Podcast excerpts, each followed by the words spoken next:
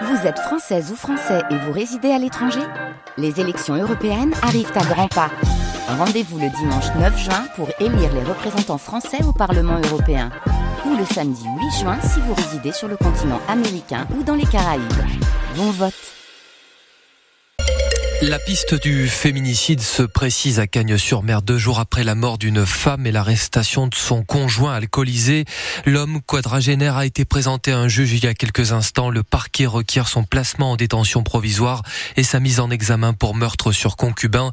Il y a dix ans, il avait déjà été condamné pour des faits de violence conjugale sur une autre compagne. On saura dans la journée s'il est ou non déféré. C'est le jour du suspense au Sénat. La Chambre haute va-t-elle voter pour l'inscription de dans la Constitution. Débat certainement tendu cet après-midi. Les trois chefs de la majorité sénatoriale, trois hommes de plus de 60 ans, le président Larcher, Bruno Retailleau pour LR et Hervé Marseille pour les centristes sont contre la réforme. Une trentaine de sénateurs LR portent par ailleurs un autre amendement pour inscrire dans la Constitution la clause de conscience des médecins qui ne souhaitent pas pratiquer les avortements. Ils sont minoritaires, Victor Dolande, mais retardent parfois l'accès à ce droit. Quand une femme veut interrompre une grossesse et qu'elle prend rendez-vous avec un généraliste ou un gynécologue, impossible de savoir à l'avance si le médecin est opposé à l'IVG. Elle va le découvrir lors du rendez-vous. S'il est contre, la loi lui impose de communiquer immédiatement le nom de médecin susceptible de réaliser l'intervention à sa place. Dans les faits, ce n'est pas toujours respecté et la patiente va perdre du temps. Autre subterfuge, pour retarder le plus possible l'acte, faire passer toute une série de tests. Le médecin va prescrire le dépistage des maladies sexuellement transmissibles, la mesure du cholestérol, du fer, bref, des bilans qui ne sont absolument pas obligatoires pour une IVG, mais si la patiente n'est pas au courant, elle va encore perdre du temps. Certains médecins ne vont pas non plus prescrire d'arrêt maladie après l'IVG, ce qui n'arrange pas les femmes. Enfin, dernier moyen, essayer de changer le point de vue de la patiente. Le gynéco m'a fait entendre le cœur lors de l'échographie, nous confie une femme. Il m'a même dit que ça ferait un beau bébé. Le temps qu'elle trouve un autre médecin, elle avait perdu encore deux semaines et s'était dangereusement rapprochée du délai légal pour une IVG. Et plusieurs rassemblements euh, pro et anti-constitutionnalisation sont prévus aux abords du Sénat cet après-midi à l'heure où, démarreront les débats. Eux ont porté en leur corps de la drogue pour la faire passer dans les Alpes-Maritimes. Quatre passeurs colombiens interpellés à l'aéroport de Nice mercredi dernier. Ils sont incarcérés depuis lundi soir. Dans leur estomac, il y avait des capsules contenant 2 kilos au total de cocaïne, l'équivalent de 190 000 euros. Les produits étaient destinés apparemment au marché italien. La campagne à la campagne. Les politiques défilent au salon de l'agriculture. Marine Le Pen aujourd'hui, Éric Zemmour demain. Et pendant ce temps, sur le stand des Alpes-Maritimes, on présente des filières certes modestes, mais qui ont la cote. L'élevage bovin, par exemple. Laurent Vareille, il y en a peu dans le département, mais vous avez rencontré une ado azuréenne, fille d'agricultrice de la Vallée de la Roya, bien décidée à tracer sa voie. Estelle a 16 ans, en bac pro agriculture, élevage, elle va reprendre l'exploitation de ses parents, là-haut, à Tende c'était de toute façon impossible autrement. J'ai grandi dedans, suite à la tempête Alex en 2020, mes parents ont voulu complètement arrêter. Ça m'a pris au cœur et j'ai voulu, euh, j'ai pas voulu arrêter en fait. C'est vraiment une passion en fait. J'ai découvert que ben, je pouvais pas vivre sans l'agriculture et voilà. Et voilà le papa François qui est piqué au vif, mais qui dit chiche?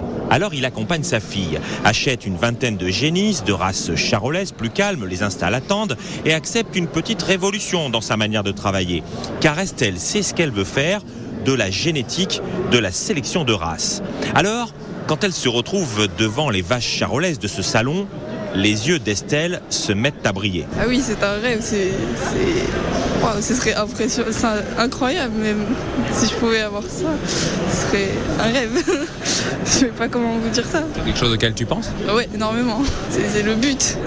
Le but final, c'est d'arriver ici. Estelle sera prête dans un an, études finies, mais elle complétera avec une formation de vétérinaire. Puis elle ne sera pas seule, son jeune frère veut aussi s'y mettre. Et l'on reste au salon avec euh, la suite de votre 12-13 sur France Bleu Azur dans un instant avec ma France et Wendy Bouchard. Nous recevrons à midi et demi quelqu'un qui euh, monte de plus en plus, le maire de Cannes, David Lisnard. À Cannes, on veut du vert, un nouveau parc euh, bientôt. Les travaux viennent de commencer. Il sera situé un peu au-dessus du centre-ville, pas loin du boulevard Carnot.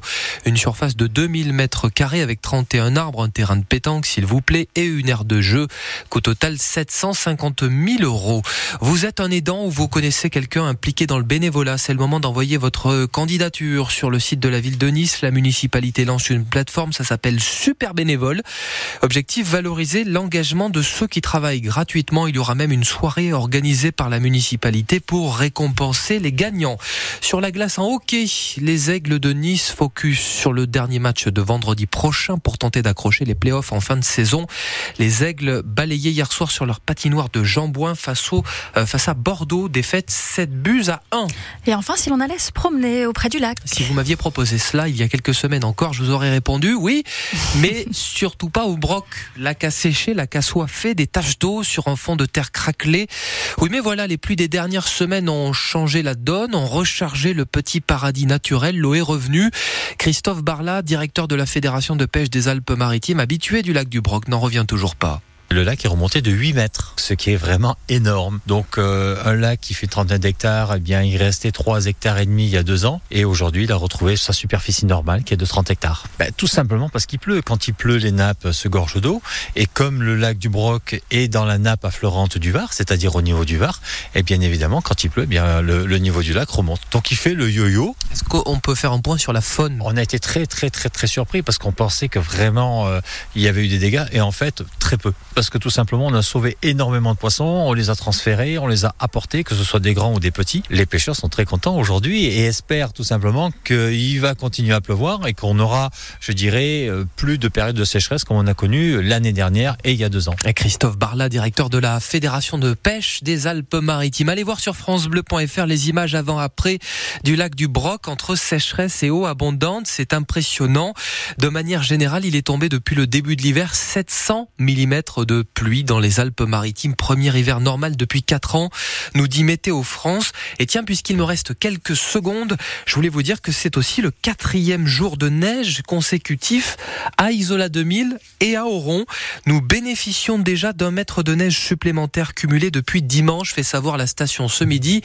De très bon augure alors que se poursuivent les vacances. On passe à vous, Vénard chanceux.